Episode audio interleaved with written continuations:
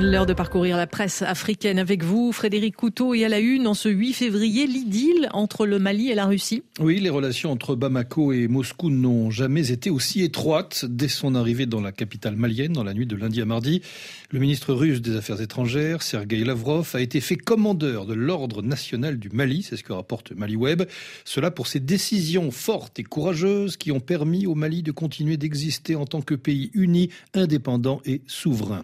Le chef de la diplomatie russe a indiqué que Moscou continuerait d'apporter son soutien aux pays du Sahel pour qu'ils puissent vaincre le terrorisme, relate encore MaliWeb, soulignant qu'en matière de coopération avec les pays africains, Moscou n'avait rien à cacher et n'avait pas à avoir honte. Sergei Lavrov a lancé des pics aux détracteurs du rapprochement entre la Russie et les pays africains, déclarant que la Russie a été à l'origine de la libération de l'Afrique du joug colonial et en effet renforcer la coopération bilatérale et lutter contre les approches coloniales telles ont été les leitmotifs de cette visite, insiste le journal en ligne malien Mali Un commentaire de Jeune Afrique, Sergei Lavrov était en terrain conquis.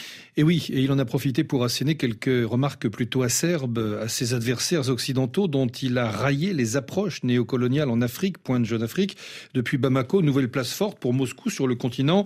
Sergei Lavrov a aussi tenté de vendre la coopération russe à d'autres pays africains, en particulier à ceux du Sahel et du Golfe du Guinée, qui sont exposés à la menace djihadiste. Lors de la conférence de presse commune de Sergei Lavrov et de son homologue malien Abdoulaye Diop, aucune question qui fâche de la part de la presse locale, c'est ce que pointe le Monde Afrique. Ni les journalistes de la presse gouvernementale malienne, ni ceux de RT France, la chaîne d'information russe, n'ont interrogé les deux ministres sur le statut des troupes russes au Mali.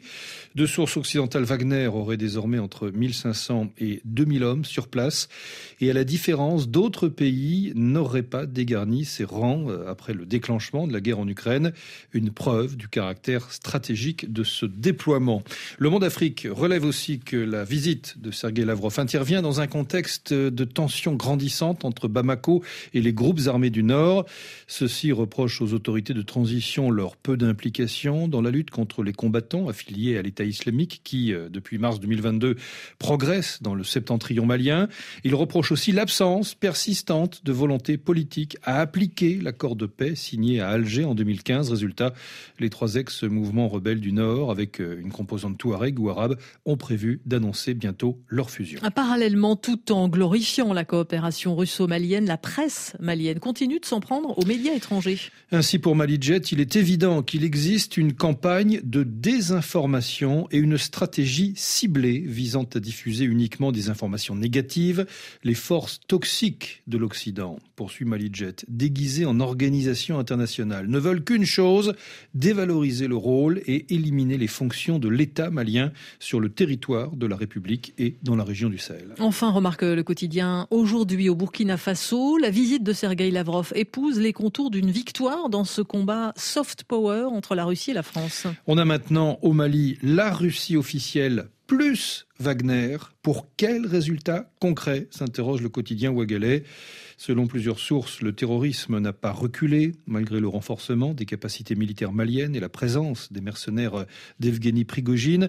Le premier axe Moscou-Afrique dans la sous-région sahélienne est donc le Mali. Alors, quel sera le prochain domino s'interroge encore aujourd'hui le Burkina Faso. Est-on sûr que remplacer la France par la Russie sera opérant? Et pour retrouver cette revue de presse, rendez-vous évidemment sur notre site rfi.fr. Merci Frédéric, à demain.